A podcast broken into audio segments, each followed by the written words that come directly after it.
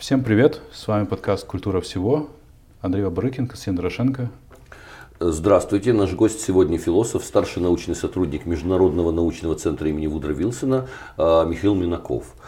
А, Михаил, вот последний раз я слыхал а, твою лекцию в Берлине, и э, твои исследования были посвящены в Восточной и Центральной Европе определенному консервативно-авторитарному поясу, который протягивается от России до Эрдогана. И, в общем, так или иначе к этому поясу подключаются консервативные режимы в странах Балтии. В Польше Украина тоже шла будто бы этим путем. И, и из э, этого анализа достаточно безутешные э, выводы э, происходили. А, собственно, вся эта волна консерватизма приводила к всеобщему отторжению, к возможной будущей конфликтности. Изменилось ли что-то с выборами в Украине и можно ли сейчас более оптимистично смотреть на эту ситуацию? А, да, ты прав. Мы э, говорили, кажется, полгода назад об этом, и э, по результатам в двух странах по результатам политического развития можно говорить о том, что все-таки Украина и Молдова подтверждают свой особый статус вот на этом всем э, постсоветском, посткоммунистическом пространстве. Если коротко, да, контекст, в котором мы живем, э, в виде определенных политических режимов, политических систем и политических культур, э, можно разделить условно на четыре группы. Первая группа это самая злокачественная, это такой институализированный крепкий авторитаризм, который проходит э, приблизительно от Минска через Москву и Баку до Анкары. Вот это таки, э, такой пояс авторитарный в Восточной Европе. Но кроме того, действительно, Константин коротко об этом сказал, есть поло, э, пояс и либеральных, но все еще демократии. Это страны, которые входят в э, Европейский Союз преимущественно. Это Балтийские страны. Вот последняя крепость, которая пала, это была Эстония с новыми выборами и новым правительством. И затем э, Польша, Венгрия как самые такие заметные консервативно-революционные страны. И, естественно, Болгария, балканские страны, которые после войны очень сильно отдавались в руки национал-консерваторов. Но э, на этом пространстве была группа стран, вот третий тип, это Украина, Молдова, Грузия и недавно присоединилась Армения. Это четыре страны, которые вот колеблются между авторитарным выбором и демократическим. Здесь консервативные силы крайне сильны. В Украине э, консерваторами выступали как э, политики Януковича, так и политики времен Порошенко. И у Януковича это консерватизм неосоветского типа, и национал-консервативные силы – это силы Порошенко. Для них а, демократия лишь метод а, прихода к власти, и затем после демократического прихода к власти а, используется для правительства, используется для переобработки населения – Э, в определенной культурной, языковой, идентичностной политике. Э, и, и религиозной, естественно. Да. Таким образом, нация, нация-создателем является правительство или властные элиты. Да. Это вот такая консервативная модель развития. И Порошенко в нее отдается приблизительно с 2015 года. Он выигрывает как э, скорее либеральный демократ и инклюзивный политик, который придает свою программу довольно быстро. А, и четвертый уже, раз мы заговорили о контексте, четвертый тип это непризнанные государства. Это, они начинаются обычно как атаманщины и потом превращаются вот в таких стран-изгоев, живущих под санкциями и развивающимся определенным образом. А, между собой они активно общаются, горизонтальные связи довольно сильны между предприятиями, профсоюзами, школами, университетами. И у них обязательно есть вот по-английски это называется parental state, э, государство-родитель, это Грузия для э, Южной Осетии и Абхазии, это Азербайджан для Нагорного Карабаха, для Приднестровья Молдова и Украина для двух непризнанных республик в Восточном Донбассе. И вот э, эти, эти государства имеют и свою идеологическую и политико-системную э, специфику.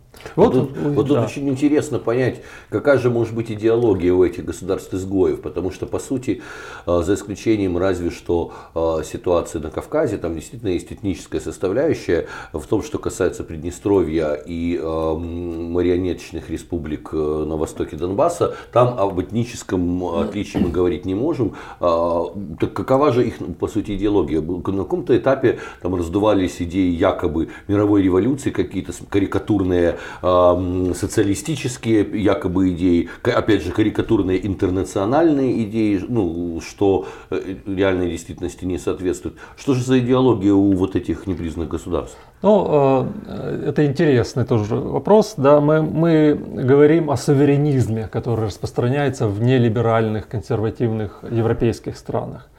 И этот суверенизм а, отрабатывается именно в начале 90-х годах на таких непризнанных государствах. Для них суверенизм был главным. А вот уже кто суверен, этнический, э, этнический э, национализм или э, гражданский национализм, вот тут здесь они уже будут отличаться. Например, для Карабаха, для Осетии и для Абхазии это этнический, конечно. Да. В Абхазии мы имеем ситуацию общества и экономика и государства после этнических чисток. Да, когда все грузинское население, или почти все грузинское, было изгнано из страны, много, много было убито. С грузинской стороны то же самое происходило э, против абхазов, но по результатам войны вот э, две этнических группы отсоединились. Хотя, конечно, в Абхазии остается и армянская община, есть и русская община. И после 2008-го там отхватили опять кусок э, Грузии, там есть грузинское население. Но э, эти общины очень маленькие меньшинства, и абхазы сегодня представляют такое большое большинство. А вот другие э, три, то есть это вот ЛНР, ДНР так называемые, и э, Приднестровская Молдавская республика, они основаны на гражданском национализме. А, и они во многом, а, их идеологическое оформление было связано с борьбой с этнонационализмом больших государств, родительских государств. Ну, в данном случае, если вспомнить риторику ДНРовцев, да, это был против украинского национализма. Или риторика приднестровцев всегда была связана, да, борьба с молдовским или румынским национализмом. Кстати, у Украины есть же опыт и успешной э, борьбы с сепаратистами. Мы всегда забываем про уроки 1994 года, когда э, в конце правления э, Кравчука и в начале правления Кучмы удалось преодолеть крымский сепаратизм. Тогда была такая активная работа с Москвой и с местными элитами, и Киеву удалось переиграть и интегрировать надолго этот э, сепаратистский регион. Вот интересно, что получается помимо parental state есть еще государство всегда в этой связке, которое финансирует да. сепаратистское движение. Спонсор, то есть как да. бы оно оппонент. так и называется. Оно так и называется спонсорское государство угу. в этой модели. То есть да, есть термин. Обязательно, угу. да.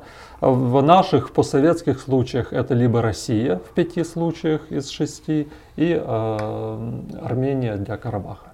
Угу. Но вернемся к, к началу. Собственно, вот э, удивившая, безусловно, всех и многих, и до сих пор удивляющая э, победа Владимира Зеленского на выборах в Киеве. Что обозначает в этом э, региональном раскладе? Mm-hmm. Как и на что она влияет? В 2019 году у нас произошло уже несколько таких важных событий. Во-первых, продолжение вот этой бархатной революции в Армении – да, она состоялась в 2018 году, но вот новый виток ее произошел уже в этом году. Затем победа в Словакии либеральной э, кандидатки в президенты. И, наконец, Зеленский, который побеждает национал-консерватора э, Порошенко. А, Зеленский это действительно некое новое, это эксперимент, да, это нечто непонятное. Если с, э, скажем, с Пашиняном или с президенткой э, Словакии это более-менее понятно, что это либеральные фигуры, то про Зеленского это не скажешь. Про него невозможно вообще сказать что-то четко. Да? Точно можно говорить, что это вымышленный персонаж, это все еще фигура, которая в, у электората, у избирателей является фигурой воображения. Это пустая оболочка, в которую все вкладывали свои надежды, чаяния, обиды, горечь, разочарования. А, очень большой процент протестного, я думаю, голосования да, присутствовал да. здесь. Вот если Порошенко чем и, и запомнится, это тем, как он, э, в общем-то, разозлил э, украинское население.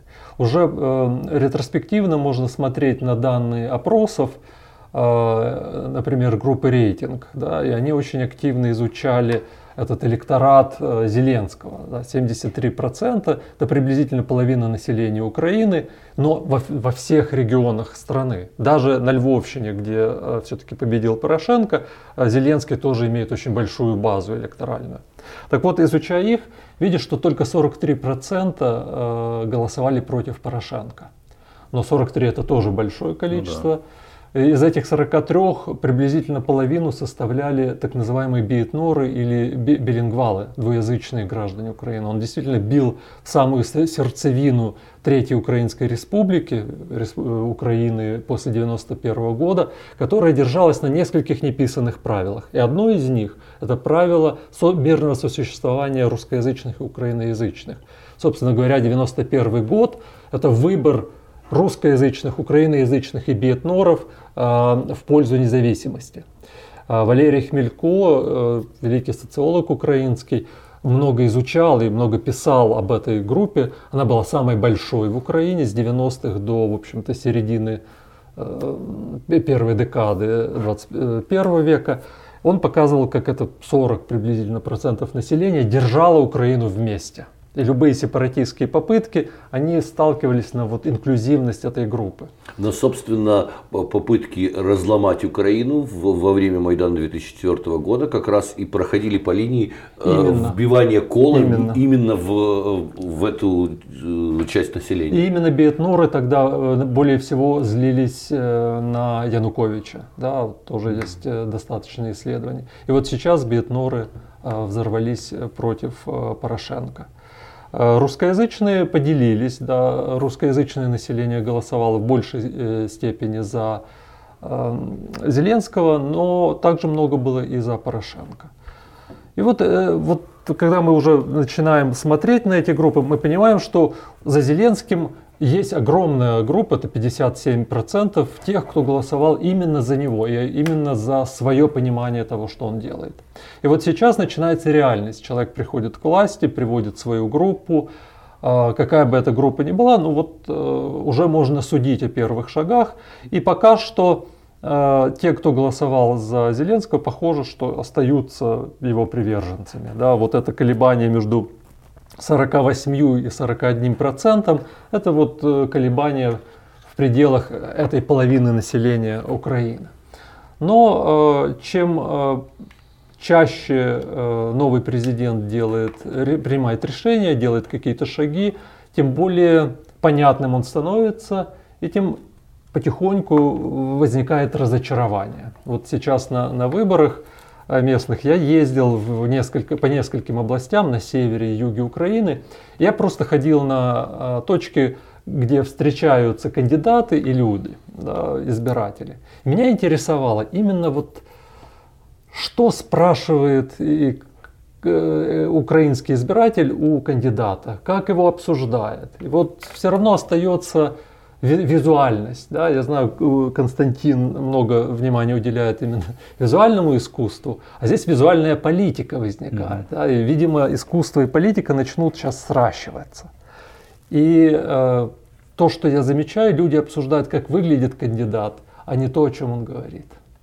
А что это вообще глобально обозначает? Мне кажется, что вот э, у нас очень долго шли разговоры о том, что что-то мы пропустили, в Украине нет партий идеологических, в Украине нет традиций либеральных, но, возможно, ситуация мира с социальными сетями, где появился непосредственный контакт любого человека с любым, или во всяком случае иллюзия этого непосредственного угу. контакта, когда на страницу президента любой страны ты можешь написать комментарий, или там любой звезде написать, и даже не получив ответ, у тебя все равно иллюзия прямого взаимодействия.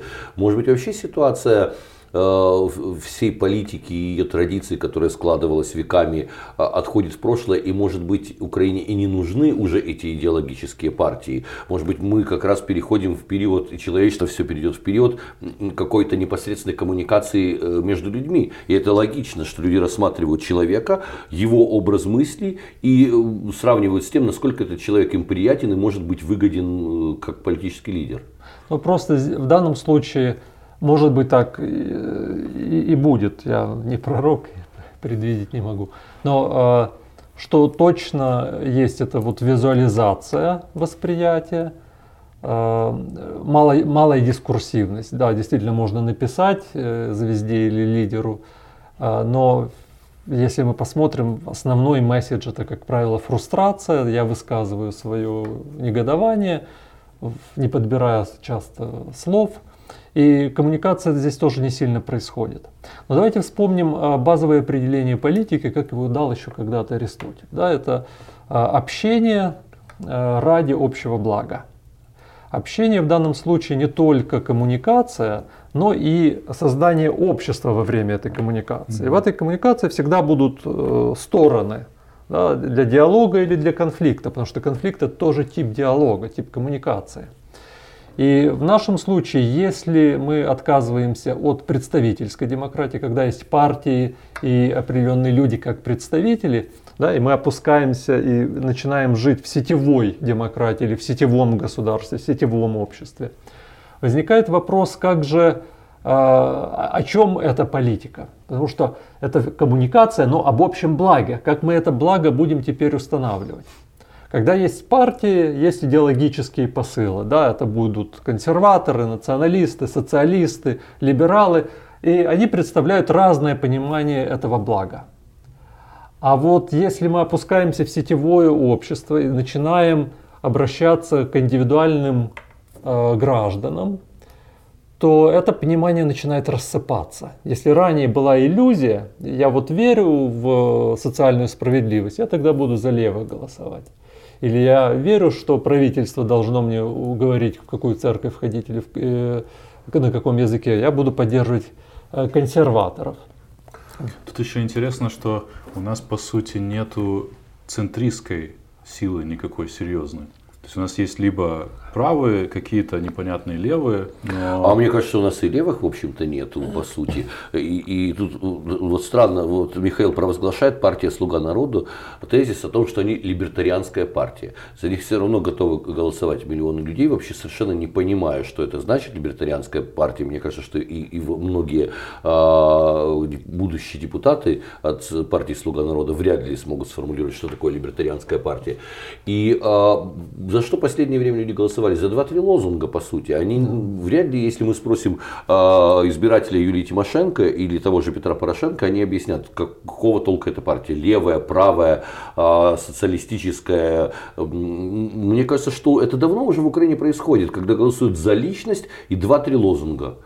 Ну, в данном случае э, даже личности нет, потому что когда вот Ветренко, да, это выпуклая да. личность, и вы понимаете, за кого вы голосуете или за кого не голосуете, или Тягнебок, Опять же, все понятно. Даже откуда деньги идут. Все тоже понятно. А вот тут за какую личность? За Голобородько, за э, сатирика из 95-го квартала или за бизнесмена Зеленского? Тут тяжело э, понять. Мне кажется, вот э, в сетевом обществе что возникает? Это возникает элемент прямого заказа. То есть это Э, такие заказчики и сервис-провайдеры. Поэтому Зеленский и, и, и его команда говорят о государстве в телефоне. Это фактически предоставление сервисов. И это особое понимание тогда, новое понимание государства и взаимодействие коммуникации. Тогда сервис от правительства является этим благом общественным. Да? В данном случае мы видим три заказа от э, э, заказчиков украинских на данный момент разобраться с Донбассом, да, ну, чтобы не было войны, каким образом там mm. различается, но чтобы не было войны, чтобы не было коррупции и чтобы наши доходы повысились. Да. Это так я перевожу тарифы. Да. На самом деле речь идет о том, что э, домохозяйства начинают тратить слишком много на э, тарифы, не остается тогда на, на, на другие нужды в семье? На это можно ответить либо уменьшением тарифов, либо увеличением дохода.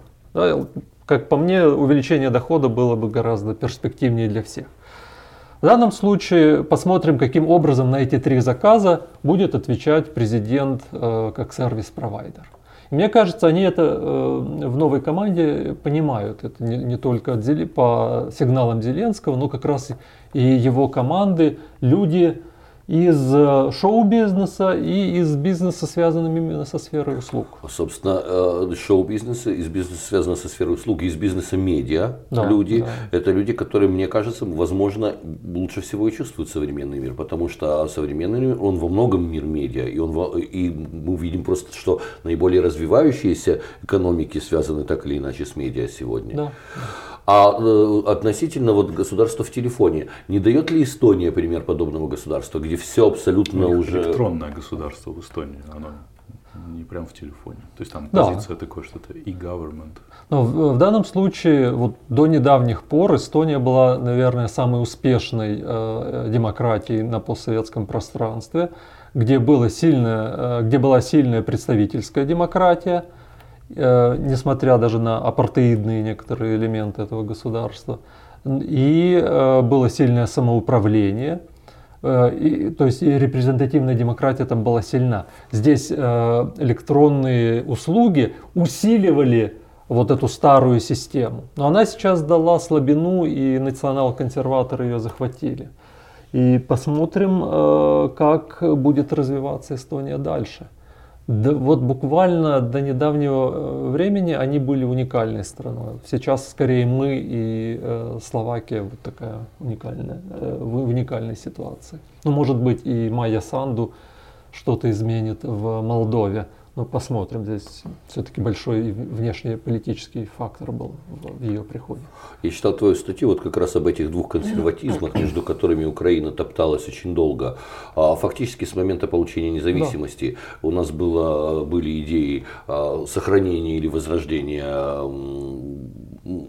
с Украинской Советской Социалистической Республики наследие, скажем так, а, либо некая идея националистическая, в достаточной степени романтичная, потому что все-таки а, украинский национализм он не породил а, серьезной государственной э, традиции. Но насколько сегодняшний народ, действительно, сегодняшний электорат украинский готов отказаться от этих двух консерватизмов, готов развернуть голову вперед, посмотреть на сегодняшний день и на будущее. Можем ли мы быть уверены, уверены, что не происходит некий очередной реванш. Очень многие люди испуганно говорят и ждут реванша а, советско-консервативного, советско-консервативной части населения. Ну, действительно, национал-консервативный избиратель ожидает, что будет реванш именно в неосоветских терминах. А, и мне кажется, это ошибка. А, Зеленский не является неосоветским правителем, точно по идеологии. Да, этот человек из бизнеса, он скорее неолиберальный э, человек. Я не уверен, что неолиберализм это то, э, что нужно Украине. Я бы думал о социал-демократии, о либеральном социализме и зеленой демократии, вот как агломерате таких партий, которые бы могли вывести страну но, Но у, нас же, у нас нет такой силы. А, и у нас есть невероятный перепуг от всего, что содержит в себе понятие и слово социализм. Да. Каким-то образом а, здесь люди почему-то поверили, что социализм это обязательно большевистское его ГУЛАГ, а, да. направление, да, с ГУЛАГом и с прочими вещами. А между тем, да, давайте вспомним, а, социал-демократы при власти в Швеции фактически сто лет находятся. Они пришли к власти еще до Октябрьской революции с небольшими перерывами до сих пор руководят Швецией. Швеции. Швеции, в общем-то, живется людям неплохо. Э, возможно ли, что здесь э, новое поколение людей откажутся от э, понимания слова социализм и социалистическое как какого-то кошмара и переосмыслят его? Ну, тяжело опять. Я, я не пророк, и мои прогнозы редко оправдываются. А вот то, что есть потребность коррекции, идеологической коррекции э, в Украине, это точно можно говорить. Она есть тут и теперь, да, это часть реальности. А, я боюсь, что вот этот э, постсоветский синдром боязни социализма, он а, имеет вот двойственную природу. С одной стороны, все, что связано с социальной справедливостью, отвергается, и только радикальные националисты имеют право выдвигать определенные левые тезисы, там, национализация э, больших предприятий, например, а, или там, запрет на, приватную, на частную собственность на землю. Да, вот, э, националистам можно, а уже если вы слева, то вы сразу подозрительны. Но есть и другой элемент, что другого социализма, кроме того, что был в Советском Союзе, тоже, может быть, нету. И вот эта уверенность тоже иногда возникает. Тут важно найти этот третий путь, который ведет к, индивидуальным, э, к свободе индивидуальной и справедливости коллективной. И вот этот третий путь, он обыгран хорошо в скандинавских системах, mm-hmm. в Германии. Да, эти модели работающие. Но скандинавские страны сами сейчас попали под удар ультраправых, правых, и уже и в Швеции мы видим, как э, изменения идут. Есть э, проблемы в, ну, по крайней мере, были одно время, а в Дании сейчас потихоньку ситуация улучшается. Но и их социализмы недолговечны. Каждое поколение по-своему должно социальную справедливость восстанавливать. Это ответственность каждого поколения то, что сделали э, феминистки и, и левые лидеры в Финляндии, в Швеции и в Дании – 40 лет назад, оно должно быть повторено сейчас. И вот это вызов для нынешних поколений либералов и социал-демократов этих стран. Ну вот сейчас ощущается, ну там, наверное, в глобальных медиа э, больше чувствуется такой некий разрыв, как бы поляризация такая. Есть с одной стороны феминистки, там ЛГБТ э, культура э, очень развивается бурно, а с другой стороны, ну и, и целый там комплекс либеральных всяких трендов, а с другой стороны вот есть э, эм, э, паства э, Джордана Петерсона, да, э, да. какие-нибудь э, так называемые инселы, альтрайты, постфакт, э, поклонники постфактов, альтернативных фактов. И получается, что э, тут ну, как каждый повторяет что-то свое из прошлого, и непонятно, э, что сейчас должно произойти, потому что есть и платформы для тех, и для этих, но кто-то э, и все это верх. очень сильно напоминает э, феномен субкультуризации и моды. Да. То есть э, молодежь, когда в Америке бросается в социализм или тот же альтрайт, э, это слишком напоминает какие-то консюмеристские практики, которые в любой субкультуре что сводятся фактически к тому, что мы носим э, одежду вот таких-то марок, потому что они идеологически нам подходят, вот такие боты, и едим такую-то еду, и, и ходим на такие-то концерты. Вот у меня такое подозрение. Ну, я думаю, что это как раз э, новый мир, 21 век, э, он и будет э, веком, где противоречия будут между теми, кто сегодня называется альтрайтом и новый левый. Mm-hmm. Да, это новое напряжение. 20 век во многом был связан с напряжением между двумя типами революций, прогрессивными и консервативными. Да, и весь мир делился. Вот прогрессивистская э, тенденция была задана марксистскими революциями сначала в России, затем эта большой, э, большая волна перешла в Юго-Восточную Азию. И сегодня э, экономический центр жизни переходит в эту часть мира, в Юго-Восточную Азию. Перед тем, как я шел к вам э, на, в студию, я читал статью в «Свежем экономисте», где рассматривается география экономики центр экономической жизни, который в первом веке до нашей эры базировался на Ближнем Востоке. Греция, Рим потихоньку передвинулся к Амстердаму и Лондону и начал курсировать потихоньку в сторону, вот в 2005 году, по их расчетам, это где-то в районе Перми. Ясно, что не Россия является э, экономической силой, но между Западом и Китаем. Угу. Да, и вот оказалось, что Пермь где-то там Урал. Ну, да, там как раз был музей современного искусства вот, тогда открыт, да, да. большой. А, но э, э, действительно интересным фактом, незамечаемым, например, в Украине, а поскольку у нас, к сожалению, не слишком интересуются политикой на Востоке, а, интересным фактором является бурное развитие Вьетнама, например, да в котором остается при власти коммунистическая партия, в котором остается при власти тот же лидер, который еще Леонида Ильича Брежнева целовал. И, собственно, не зря ведь даже саммит между президентом Трампом и Ким Чен Ыном проходил в Ханое, потому что, ну, приходил во Вьетнаме, потому что Ким Чен Ын не скрывал, что ему очень интересны, интересно, как Вьетнам развивает экономику, оставаясь коммунистическим государством. Да, верно. Вот эти наследники, почему так интересны посткоммунистические общества в Восточной Европе, на Дальнем Востоке? Потому что это совершенно непредугаданные, неописанные э, типы обществ. И с ними нужно работать. Вот наш журнал «Идеология и политики», он, он с этим постоянно работает. Мы вовлекаем всех исследователей, кто изучает эти страны, для того, чтобы успеть понять немножко раньше, чем состоятся трагедии новые. Да, уже сейчас можно говорить с тем, что готовятся новые трагедии типа ГУЛАГа, концлагерей, ГБ и прочее. Но в, в Китае там этнические концлагеря этнические уже существуют. концлагеря, наблюдение за каждым человеком, то, что было невозможно еще в 20 веке. То есть угроз в 21 веке для свободы гораздо больше. И это значит, что наша креативность, наша творческая сила мысли должна успеть придумать такие политические институты и установить их, чтобы они не позволили и наблюдение за группами, и за, э, за каждым человеком а, тем, кто при власти.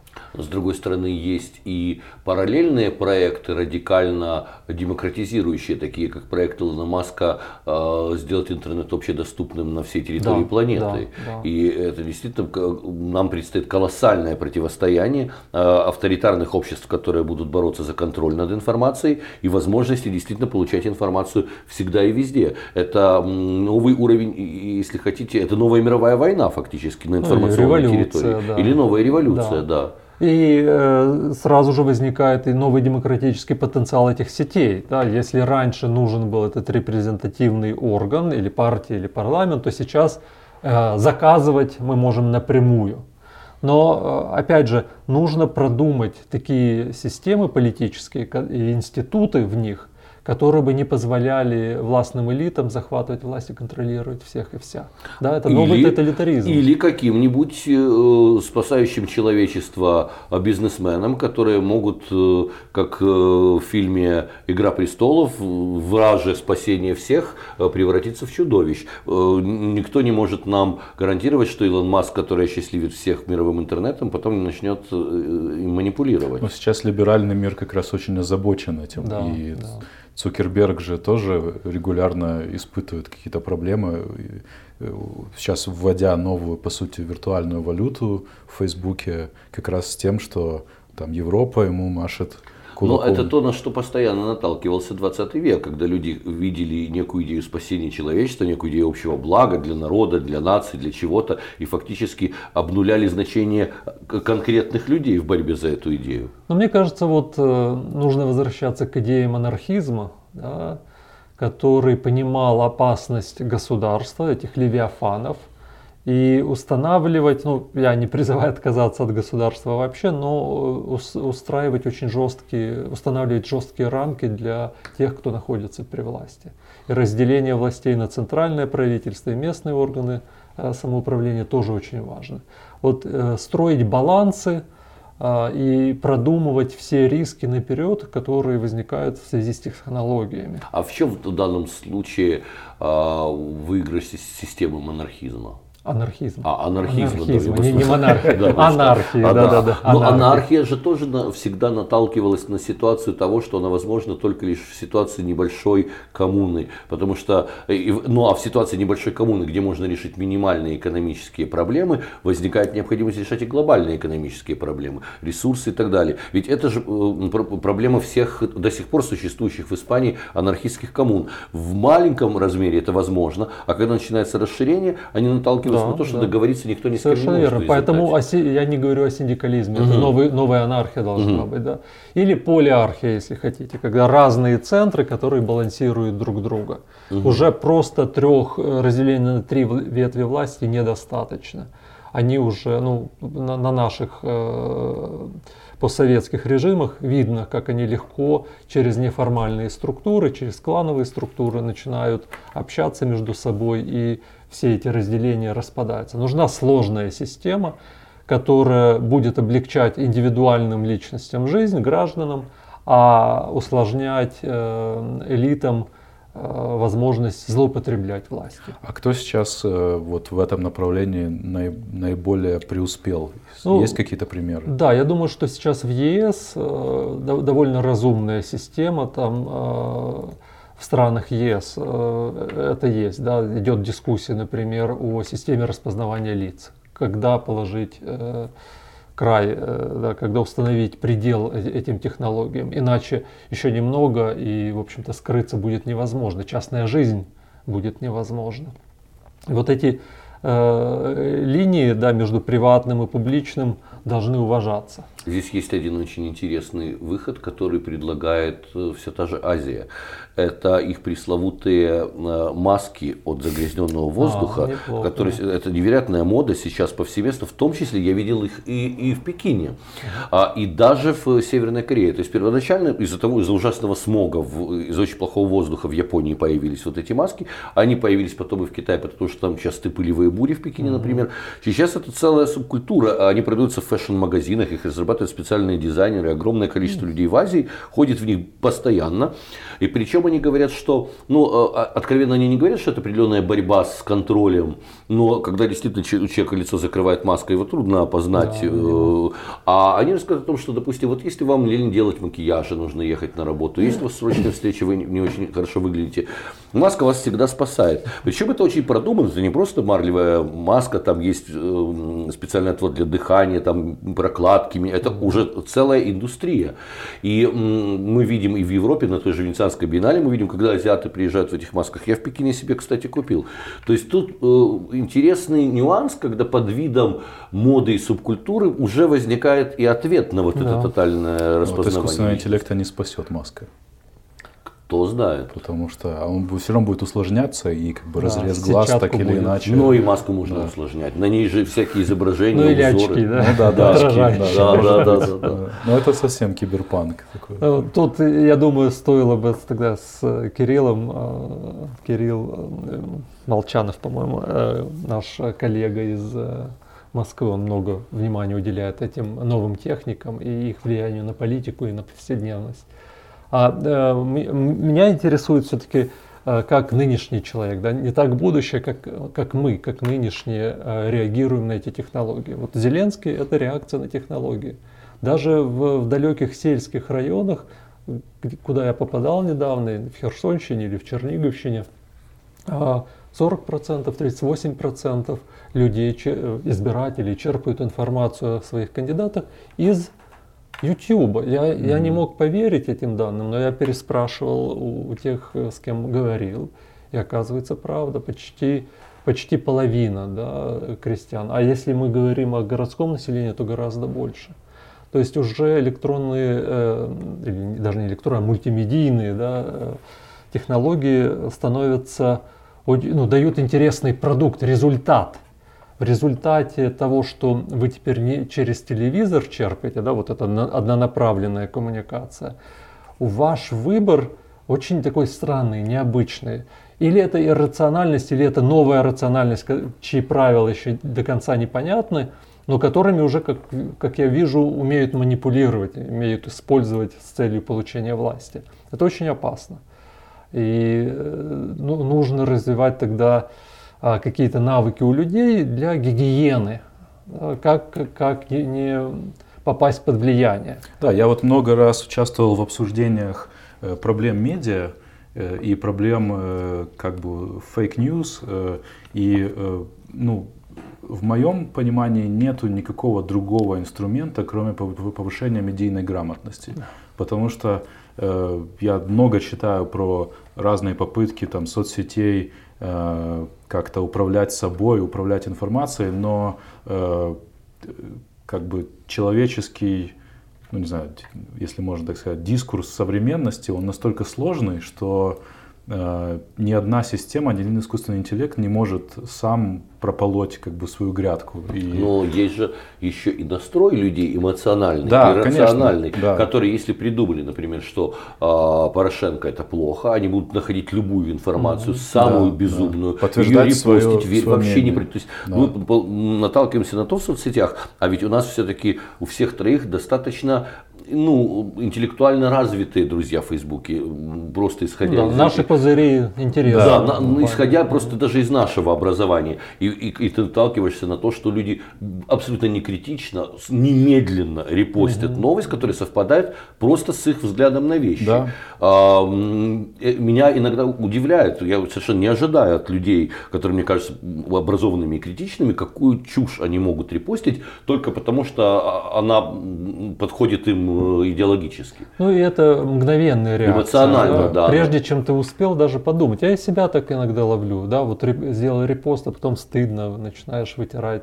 Думаешь, боже, как я попал под это. Mm-hmm. Да? Но э, э, это происходит. И тут, тут важно понимать, что визуально, а, визуальная информация, в отличие от аудиальной или читаемой, она гораздо больше, она быстрее влияет на принятие решений, чем э, то, что прочитано или Более услышано. того, алгоритм э, соцсетей построен таким образом, что он приоритизирует то, что ага. как раз имеет наименьшее э, время реакции. Да. То есть посты, которые набирают лайки быстрее, они всегда выше, они угу. всегда тебе угу. показываются быстрее. И поэтому это еще работает как такой мультипликатор этого эффекта. И в этом плане из этого вообще никакого нет выхода. То есть это то, что то вот с чем мы будем иметь дело, не знаю, ну пока не сингулярность не настанет технологическая, наверное.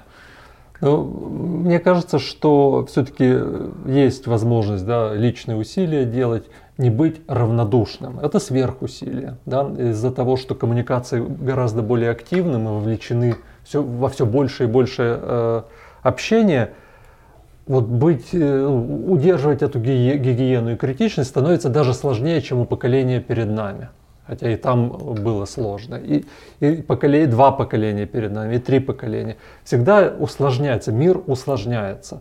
И нами манипулировать становится легче. Вот э, нейронаука, она очень четко показывает или учит уже, да, дает рецепты, как управлять людьми, как управлять вниманием. И возникает уже политика эмоций и политика внимания.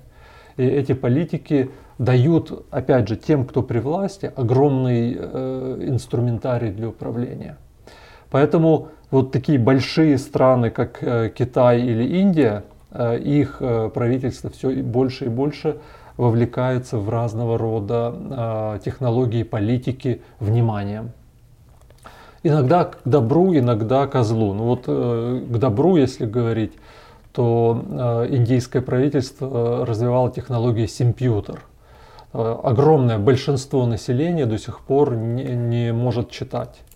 Но уже и не нужно, потому что визуальный ряд позволяет э, человеку работать с компьютером, не умея читать, а зная ряд там 10-12 простых э, знаков, на которые нужно нажать, и ты получишь базовые услуги от правительства. Вот это интересно. Новая безграмотность, на которую не нужно отвечать просвещением. Достаточно минимума знания этих значков. Да? Думаю, и обезьяны, и какие-нибудь сложные, сложные э, высокоразвитые организмы вроде дельфинов быстро научатся точно так же. Мы ровно тоже имеем, собственно, и в Европе. Вот э, на резиденции в Черногории мы были с разными художниками. Володя Будников, прекрасный украинский художник, классик, показал мне свою переписку со своей внучкой. Там нет ни одного слова. Его внучка маленькая, она не умеет писать. И они обмениваются разными эмоджи. То есть таким образом можно вообще вырастить целое человечество, которое не будет уметь писать и, и, и не, и не будет иметь в этом необходимости. Поразительно. Ну, а, или другие вот э, интересные странности, связанные с э, технологиями. Мой коллега из Швейцарии, философ, говорит, что э, все века до этого общение между, всегда проходило на этом Hochdeutsch, ну, по крайней мере, несколько столетий, да, на стандартном немецком языке. При этом в Швейцарии чуть ли не в каждой деревне, но в кантоне точно, свои диалекты э, немецкого. И вот он говорит, я впервые в жизни вдруг вижу, что мои дети начинают общаться именно на диалекте. Э, на, на языке, который раньше письменным не был. Еще и это возникает. Это тоже усложнение определенное. Когда один кантон, там, девочка из одного кантона, мальчик из другого не смогут договориться о свидании без э, хохдойча. Да, и вот это усложнение тоже присутствует. И, возможно, э, это будет вести к дальнейшей атомизации. Вот атомизация, она идет нос к носу с глобализацией. Да, глобальность была создана в 20 веке. Мировые войны и постмировые системы э, торговли. Ну и атомизация. Мы становимся все более и более одинокими. Да? Мы замещаем одиночество этим электронным общением. Э, его много. Э, мы можем сидеть за столом с красивой девушкой, но так и не познакомиться. Да?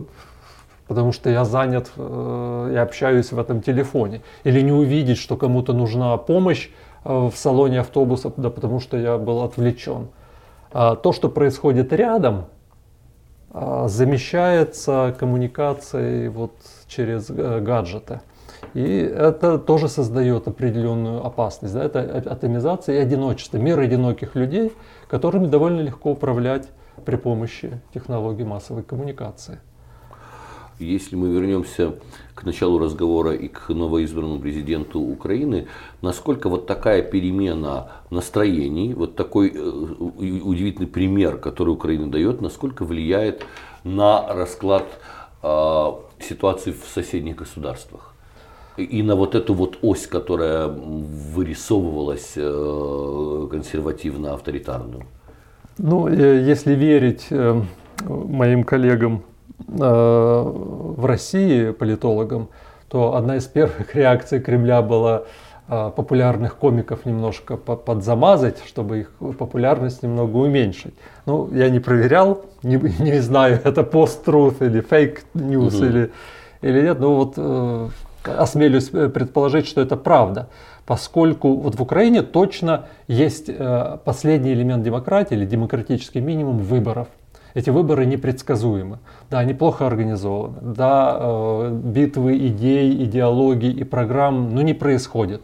Но происходит все равно конкуренция. Все равно есть политическая конкуренция с непредсказуемым э, результатом. Вот э, для меня показательным является э, эксперимент, который я провел в феврале этого года, когда собрал из шести э, штабов самых популярных кандидатов по двое а, политтехнологов. И мы, посидев в кафе, провели такой полуанонимный опрос друг друга. Нам э, два вопроса я перед ними ставил. Как вы думаете, кто победит? И с какой вероятностью кто победит? И вот э, большинство из 12 э, проголосовали за то, что победит Порошенко. А, а, и, и там получалось так, 5 шансов из 10, что победит Порошенко, 3 шанса, что победит Тимошенко, и 2 шанса, что Зеленский.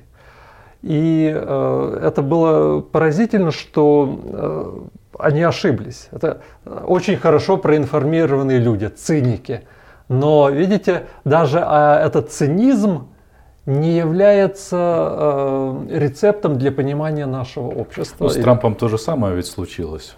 Я помню, что тогда даже в какие-то серьезные издания, типа vox.com, писали, что вот даже учитывая такую поддержку и высокие шансы Трампа, они там даже нашли несколько э, прецедентов в истории Америки, когда кандидат имел большую поддержку, но в последний момент люди одумались угу. и проголосовали за другого. То есть для всех было ну, каким-то шоком. Когда мы результат. говорим о внесистемных политиках, мы часто сравниваем Зеленского с Трампом. Человек не из политики, удивительная победа. Но очень интересную, на очень интересную мысль навел меня недавно э, ведущий э, Европейского радио в Минске э, Змицер Лукашук. Мы с ним общались. Так вот, он сказал, что в Беларуси очень многие видят сходство Зеленского и его первых шагов и проявлений как раз с Лукашенко, который тоже в свое время пришел как совершенно внесистемный политик, как человек не из политики, не из каких кланов. Эм, и а, вот тут интересно задуматься. И белорусы, а, безусловно, лучше знающие историю вообще развития своего Лукашенко, говорят, что Зеленский им очень напоминает молодого Лукашенко. Ну, э, мой коллега Александр Эткинд и я сейчас редактируем книгу, которая выйдет через полгода. А, она называется «Идеологии после Союза». И мы смотрим на идеологические процессы в постсоветских странах. И первая глава в ней, Натальи Кулинки, посвящена победе Лукашенко. Почему э, укра... Ой, украинцы, белорусы выбрали э, именно этого э, лидера. Грубо говоря, человека ниоткуда на тот момент, ниоткуда, когда он да, баллотировался. Да. Очень да. странный, со странной программой. И оказалось, что э, его основной соперник, националист и тоже консерватор, э, такой ранний э, советский консерватор, предлагал этнически ориентированную программу, причем связывал этно с государственностью. А Лукашенко говорил о народе, о простом люде, вот в такой ранней популистической э, манере. И популизм уже тогда побеждал более системных и более идеологически проверенных э, кандидатов. Так что во, во многом, вот мы сейчас с вами говорим, это э, приблизительно, когда и побеждает э, Лукашенко 25 лет назад, ровно четверть столетия, и он побеждает как популист. И э, Кулинка очень четко показывает, что популизм, который вот вспыхивает уже ярко позже, к началу 21 века, он уже тогда был протестирован в Беларуси. И Беларусь была локомотивом, если хотите, истории. Возможно, что мы с э, господином Зеленским являемся локомотивом истории тоже. Если Порошенко ориентировался на модель, да, он хочет быть таким же, как э, Качинский, да, то есть быть таким отцом нации, в самых таких э, темных, консервативных тонах, то Зеленский это скорее молодость э, народа, да, он обращается постоянно к народу более популистически, но в отличие от Трампа его популизм не разделяющий, а объединяющий. Да, его популизм э, отличает, как и все популисты, э, элиты, плохие элиты. И вот эта идея иллюстрации, да, иллюстрацию нужно доразвить не только януковичских, но и порошенковских коррупционеров нужно убрать, и тогда мы построим э, новое общество. Это довольно радикальный популизм, но видите, он все-таки апеллирует к огромному большинству, в котором нет места не э, электорату Порошенко, а те, кто с Порошенко занимался распределением благ и ресурсов. В этом контексте интересно еще поговорить о культуре э, в, потому что в программе Зеленского культура очень долгое время вообще никак не звучала. Да. Ну и на тема. сегодняшний день. И на сегодняшний кроме, день тоже ничего кроме не понятно. назначения советником президента э, одиозного э, человека, связанного с обезображиванием Киева, странным стрит-артом, э, ничего тоже не понятно в том, как видят э, культуру в окружении президента. И, конечно, это вызывает много вопросов. Да, есть опасения ну, опять же, главное, чтобы власть э, в их руках не, не, не была обращена во зло. Да, и культурная политика, которую злоупотребляли последние пять лет, сейчас нуждается в терапии. Иногда лучше отсутствие культурной Именно. политики, чем скверная культурная да. политика. Точно так же необходимо ну, лучше отказаться от Министерства культуры и от э, Института памяти, чем управлять ими. Потому что они превращаются, вот эти неосоветские э, инструменты управления идеологиями то, что запрещено в украинской конституции прямо, да, никаких государственных идеологий, они э, вот все пять лет, или, там, с 15 года, постоянно нарушается. Да. Наш гарант конституции был гарантом нарушения этой конституции. Но если сейчас к руководству культуры опять призываются сомнительные люди с скверной и неоднозначной репутацией в профессиональном сообществе. Да, популистские, потому что веселые картинки на, да. на, на домах, они могут нравиться многим людям, даже не понимающим, насколько это все-таки уродует и город, и а, их же психику. А, вот, и, и, и вот тут я вижу угрозу, что человек, пришедший из шоу-бизнеса и привыкший к популярности, будет искать и среди прочих популярных да. персон поддержки, да. а это приведет к карикатуризации уже, собственно, культуры. Ну, лучше тогда вывести государство из этих сфер и оставить это на конфликты э, частных э, структур, частных групп. Ну, да, я вижу, что э, новая администрация явно некомпетентна в вопросах культуры, памяти, образования и, может быть, уменьшить роль государства в этих сферах – убрать монополии и дать, в общем-то, расти и расцветать всем цветам, была бы хорошей. А для этого существует несколько ходов, и один из первых из них это закон о меценатстве, о котором да. говорят с президента Леонида Кравчука, да. и который, безусловно, грамотный и правильный, э, принятый закон о меценатстве, помог бы саморегулированию культурной отрасли. Ну, усилил бы точно. что налоги э, освобождают? Да, ситуация с налогами, да, это существуют разные подходы, разные законы о меценатстве существуют в Америке, во Франции, даже в России закон о меценатстве принятый, во многом его разрабатывала Мария Максакова, и он очень продуман для того, чтобы как раз уменьшить влияние государства на культуру а, и, и дать ей возможность самофинансироваться. Ну и плюс дать э, возможность налогоплательщикам выбирать там 1% на культуру, на какие-то да. проекты. На что 1%. они хотят платить налоги? Кто-то на церковь, кто-то на, на культуру. партию, да. кто-то на культуру. Да, да, да. А тут дать возможность людям участвовать в этом, это крайне важно. Вообще это пробуждение тогда гражданственности в самых интересных э, таких терапевтических целях. Но вообще э, наше общество и наша культура страшно больна, ее нужно лечить. И лекарей нет, да, потому что только ты себя лекарем объявишь, что возникает Ты превращаешься в цензора, конечно. В цензора, идеолога. И, ты, ты становишься прокрустом, да, на, на этой ситуации. Но я все же не соглашусь с тобой, что наша культура страшно больна. Я вижу очень много очень здоровых моментов. Mm. Я вижу в той же, вот изучая визуальное искусство, я могу сказать, что несмотря на кризис, на войну, на естественную волну патриотизма, в современном искусстве Украины первостепенным остается человек, mm. а не идея и это очень важно, потому что я ожидал другого результата. Потому что всякий раз, когда страна подвергается агрессии, конечно, люди цепляются в первую очередь за идею. А у нас а, на территории современного искусства, в всяком случае, остается гуманистическое э, чувствование ситуации. Это ну, очень важно. Украинский фонд культуры сейчас да, много раздает грантов на разные э, на разные проекты. Вот один из таких проектов это представление пятилетия постмайданного в искусстве, который будет выставлен в Вене. А, Алиса Ложкина, куратор этого проекта, и вот то, что мне удалось увидеть, еще в выставке нет, но вот то, что там собрано, идею, мне тоже очень кажется, что там человек, да, страхи, да, ужас, да, героизм, да, какая-то поддержка и солидарность, оно все проявляется там. И современное искусство, наверное, одно из немногих, это одна из немногих сфер, где идет борьба с идеологиями, с идеологической монополией.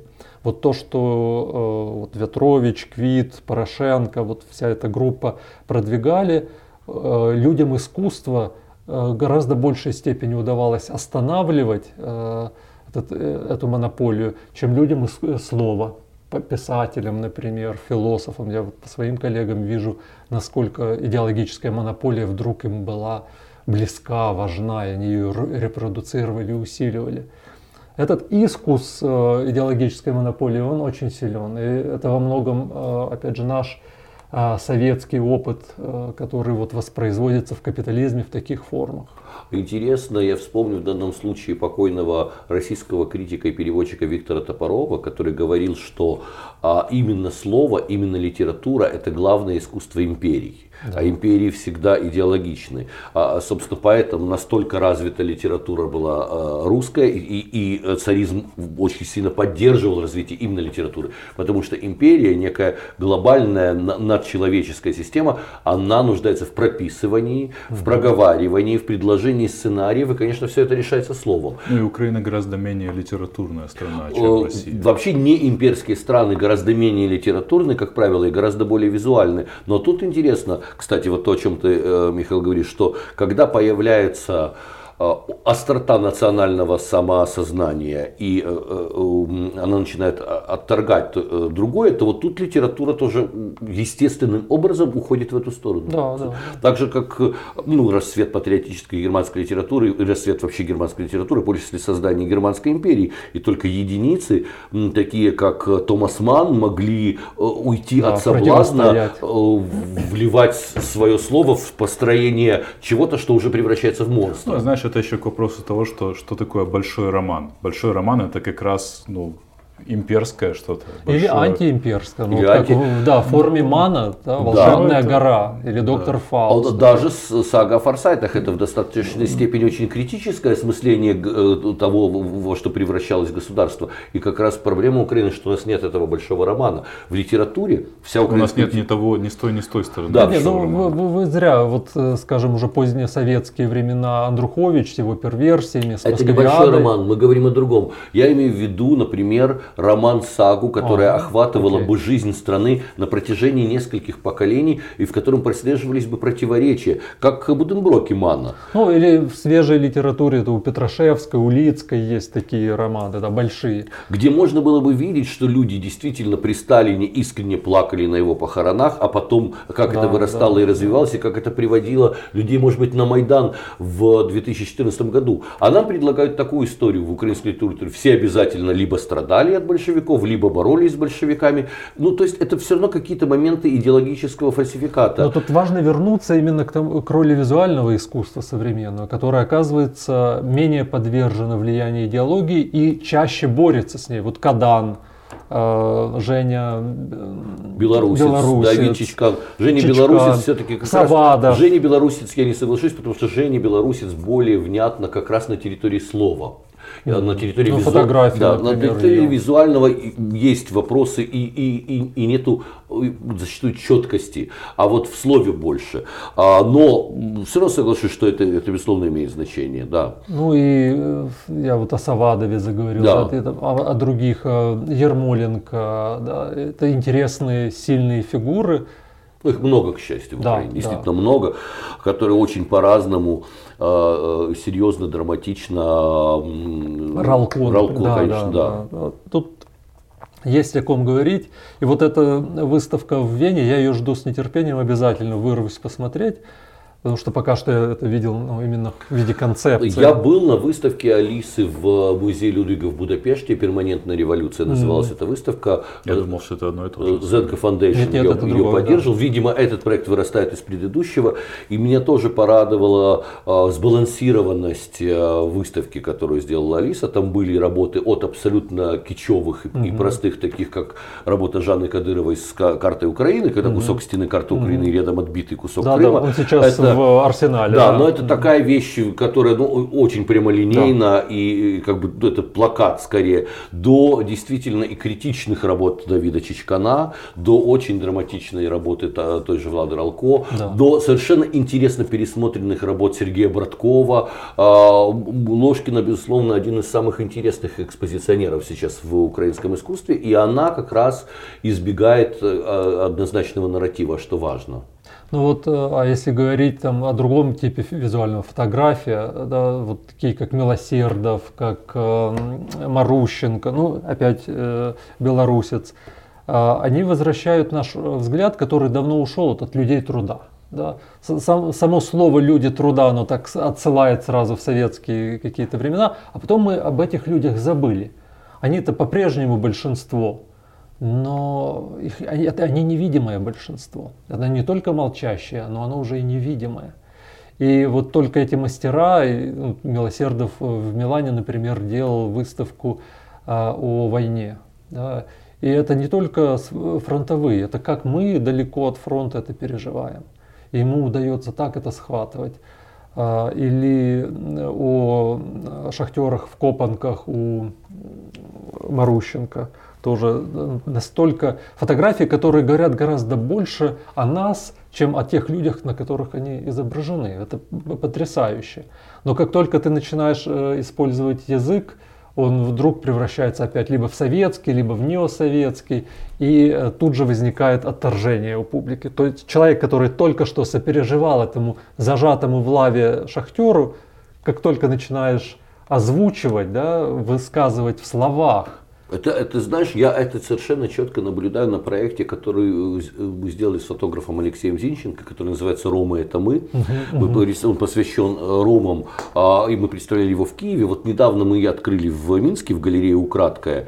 И это вот ровно вот так и происходит. Когда люди приходят, они встречаются с большим количеством человеческих лиц, эмоций и состояний, и у них автоматически включается эмпатия. Угу. Когда начинается разговор, всплывают стереотипы, кто-то рассказывает, как какая-то цыганка что-то украла у его бабушки, и гораздо сложнее все это происходит. Мне как раз вот этот описанный тобой случай более понятен, чем случай, который Михаил описал, потому что мне казалось всегда, что вот это там политика труда, она как бы в Европе, по идее, ну это более для них ну, что-то привычное. В и... Европе, да, для нас. А, для... Я, я окей. об Украине говорю. Потому что, мне кажется, там как бы это да, да. Э, в левацких трендах очень все. Ну, и... у нас в свое время слишком радовались вот этому э, примитивному капитализму э, совершенно в нулевые годы. Это угу. был рассвет циничного отношения, э, когда все атланты расправили, расправили плечи и говорили, что ну, если человек плохо живет. Собственно, то, о чем говорила Маргарет Тэтчер, между прочим, кумир постсоветского угу. пространства. Она же просто как чудовище выступала, когда она говорила, что нет никаких граждан нет никаких вообще нет гражданских прав. Есть женщины и мужчины, и кто-то из них справляется со своей жизнью, а кто-то нет. А мы здесь ни при чем, пусть каждый справляется как хочет. Ну, это консервативная тоже идея да, такая. Ну, и все это, конечно, к счастью, завершилось большим финансовым кризисом 2008-2009 годов, который многим атлантам, атлантам плечи-то а, по, по, Подопустил. Да, попустил. Сутулились, да, да. Сутулил, да. И как-то люди стали хотя бы аккуратнее в своих высказываниях, э, что, ну, в общем-то, я считаю, хорошо. Есть серия мемов, там, где взято оформление книги, э, которая в Альпине вышла «Атлант расправил плечи», такая там туманность, город в тумане, угу. и э, подписи как бы из украинских реалий современных атлантов. Там «Атлант заправился на 50 гривен». Да, да, да, да, да. Атлант съел хот Да, да, да. Атлант съел шаурму. Да, Атлант там что-то вот такое было. Атлант съел шаурму и так далее. А к чему же все-таки в ближайшее время мы можем прийти и, и насколько мы можем в ситуации новой Украины с новым президентом рассчитывать на понимание среди соседей в Европе, потому что мы уже видим, как бы все нас приветствуют в том же Стокгольме, в, друг, в, там, как мне недавно удалось побывать, э, пообщаться с людьми из разных стран Черногории на международном пленэре. Все радуют, что Украина не националистическая, что она демократична, она показала такой замечательный пример всем. А между тем Россия возвращается в, парламентскую ассамблею Европы. А, Все чаще поднимается вопрос о снятии санкций с России. А, и вот это вот умиление того, что молодцы, молодцы, нам дается один сигнал, а другой дается, что как бы, ну и, в общем, больше не интересуете. Вот что на самом деле ждет нас в международной политике? Не останемся ли мы один на один с Россией в результате? Ну, во-первых, мы, мы с Россией оставались все время По один сути. на один, да. То, то если нам казалось, что это не так, это была иллюзия. Пять лет назад мы попробовали сделать реформы, сделали шаг и остановились. Да, я ну, мы же сами года. остановились, нас никто не провоцировал в этой остановке. А, собственно, так было устроено правительство, в котором приглашенным менеджерам не дали возможность работать. А, да. Ну, вот сейчас часть из них возвращается, да. как мы видим, да, из этих приглашенных, кто все еще верит и в, в Украину, и в собственные силы. Но э, я э, веду к тому, что те задачи, которые были в 2014 году, которые были в 2004 году, которые были в 1991 году, они возвращаются. И нам нужно их решать.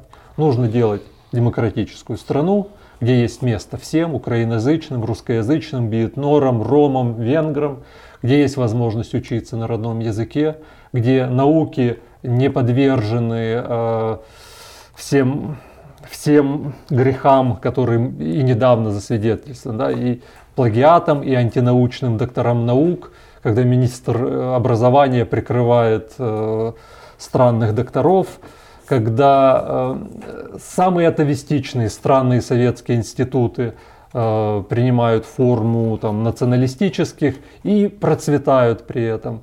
Вот э, от этого нужно отказываться. Нужно строить страну демократическую. С другой стороны, нужно делать умное, разумное, эффективное государство, которое будет приносить э, благо своим гражданам. Это все звучит красиво, но с чего начинается построение страны? Я абсолютно убежден, что первая и главная задача, которая стоит перед Украиной, это независимая и сильная судебная власть. Потому что без судебной реформы никакие другие реформы никогда не будут работать. Константин, это... ты платоник. Да, Платон... Э, я, я не, не потому что Платон, это не идея, это просто как раз мой взгляд, исходящий из наблюдения за украинской политикой, когда суды, э, просто с украинскими судами можно играть в тотализатор о том, какое очередное абсурдное, наглое, да. циничное э, решение они примут. Вот, и мы видим, что как бы предпринимаются какие-то усилия со стороны министерств, власти чего-то, и потом любой суд принимает какое попало циничное решение ну, обнуляя разделение... решение президента, парламента и чего угодно, то, конечно, ну... Э, Я поддерживаю твой пафос в данном случае. Да? Разделение властей точно надо. И точно нужно ставить э, исполнительную власть под контроль парламента, чего не было в последние пять лет и пять лет до того. Э, парламент должен контролировать и, и э, министров, и кабинет, и отчитываться необходимо. Господин Гройсман так и не удосужился ни разу перед парламентом отчитаться. Нам нужно э, базовые вещи ввести. Да? Наше государство должно быть достаточно эффективным, сбалансированным и э, продолжать децентрализацию, но опять же как демократический инструмент. Сейчас вот часть моих коллег, кто изучает э, субнациональные, региональные элиты, они говорят, что э, децентрализация больше сработала в пользу местных элит, дала им возможности для мест, организации местных э, планов, неверного использования бюджетных средств, чем в пользу простых граждан. Тут, тут тоже нужно будет выровнять какие-то вещи, но не нужно останавливаться, нужно двигаться. Да и идея с э, государством, ну хотя бы с частью государственных э, услуг в, телефоне, я и не против этого, тоже разумно. Да? Уменьшить, чем меньше мы э, встречаемся с государством, тем здоровее психика. Так что в этом плане есть куда расти. Просто не, нужно монополизировать ничего. Да? Вот Украина э, мультикультурна, многоязычна, мультинатурально, как сейчас уже в философии говорят. Вот это расширение страны, богатство нужно уважать, а государство должно поддерживать это богатство, а не постоянно гнобить, загонять в подполье, прятать. Да, вот, явно э, мы, мы шли не туда последние там, 3-4 года. Необходимо вернуться к задачам, которые были перед нами в 2014 году. Я бы еще хотел, чтобы несколько слов ты рассказал о э, школе гражданского просвещения, о твоих семинарах, которые сейчас э, проходят. Это очень интересный этап э, формирования гражданских лидеров на территории постсоветского пространства. И все это э, поддерживается европейскими ну, Совет Европы. Советом Европы, да, да Совет вот, Европы. Что это за проект, как он развивается и чего от него ожидать можно? Ну, это проект, э, зарегистрированный в Англии, в Лондоне, школы гражданского просвещения, которая... Это э, вот то, которое создала Лена Немировская и Юрий Синокосов. Ну, это иммигрантская структура, угу, потому да. что та школа, московская школа была запрещена в России, огромное количество людей уехало, как мы знаем, и из России, и из других стран. И вот сейчас возникла эта инициатива, которая пытается подготовить гражданских лидеров для будущей Восточной Европы. Потому что войны и, и путинизм и авторитаризм когда-то да закончатся. И тогда нужен будет человеческий капитал. Люди готовые брать на себя ответственность во всех сферах, в культуре, в образовании, в медицине, в политике, а, за то, чтобы выстраивать и собственные свободные государства, и мирную Восточную Европу. А, мой курс э, связан именно с тем, чтобы разобраться, как мы вместе э, прожили эти 30 лет, да, начиная с 89 года, когда распад Союза уже в общем-то, становится виден и понятен. Вот это 30-летие. Э, я показываю периодизацию, как, какие свободы остаются, как, какие исчезают. Для меня это крайне важный материал для анализа для того, чтобы понять, где мы находимся, где мы делали ошибки, что 91 год это огромная возможность для свободы. И как при следующей возможности построить мирную и свободную Восточную Европу. А, еще упоминал журнал э, идеологии и политики. Я хотел бы, чтобы немножко подробнее э, это прозвучало, чтобы слушатели, которых это заинтересовало, знали, где его искать, где mm-hmm. его читать. Ну, э, это трехязычный журнал, он называется peer reviewed, то есть рецензированный журнал академический. Его адрес ideopol.org. А, он в открытом доступе, мы э, не берем денег ни за э, рецензирование, ни, ни за публикацию. И мы вот остаемся вот таким леволиберальным журналом, который пытается разобраться с тем, куда мы идем. Сегодня э, нас читает огромное, э, огромное количество исследователей, социологи, политологи, философы, историки современности, которым интересен материал вот, посткоммунистических и постсоветских стран. Это журнал, который был, собственно, и создан для того, чтобы собрать таких людей. Да, в, 12, в, 1000, в 2011 году мы запустили этот проект. Я его до сих пор поддерживаю и, и реализую. И если раньше мы издавали один номер, э, два номера в год, то сейчас уже выходим на 3-4. Потому что все больше и больше исследователей занимается э, этой частью мира, и все лучше и лучше проходят, вот возникают эти тексты, статьи, исследования, и они тогда проходят э, двойное анонимное рецензирование. Это качественный журнал. К сожалению, мы не подумав попали в Скопус. И должен сказать, что с одной стороны это признание качества, да, то, что э, э, иностранные большие э, глобальные системы индексируют этот журнал. Но с другой стороны, из-за политики вот, министерств Украины, России, э, образования, которые требуют от наших ученых э, обязательной публикации в индексированных журналах, мы получаем огромное количество вымученных, вынужденных статей. И вот когда на один номер подают тысячу полторы тысячи текстов, а из них будет опубликовано только шесть, именно потому что это вымученные. Да? Ну, вот мне для там, какому-то человеку из провинциального института или университета необходимо напечатать. И он пишет, бедный, или она этот текст, и никакой перспективы нет, но нам все равно приходится работать, отдавать на рецензирование. Это тяжкий труд. И, видимо... Ну, знаешь, я могу сравнить недавно свою работу в отборочной комиссии премии Пинчук арт-центр для молодых художников. Тысяча с лишним заявок. И там действительно ага. много было и странных, и вымученных. Ну, такова работа да, наша, просветителей. Да, да. Никуда не денешься.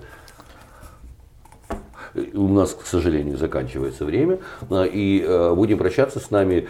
Э, в студии сегодня был Михаил Минаков, философ, старший научный сотрудник Международного научного центра имени Вудра Вилсона.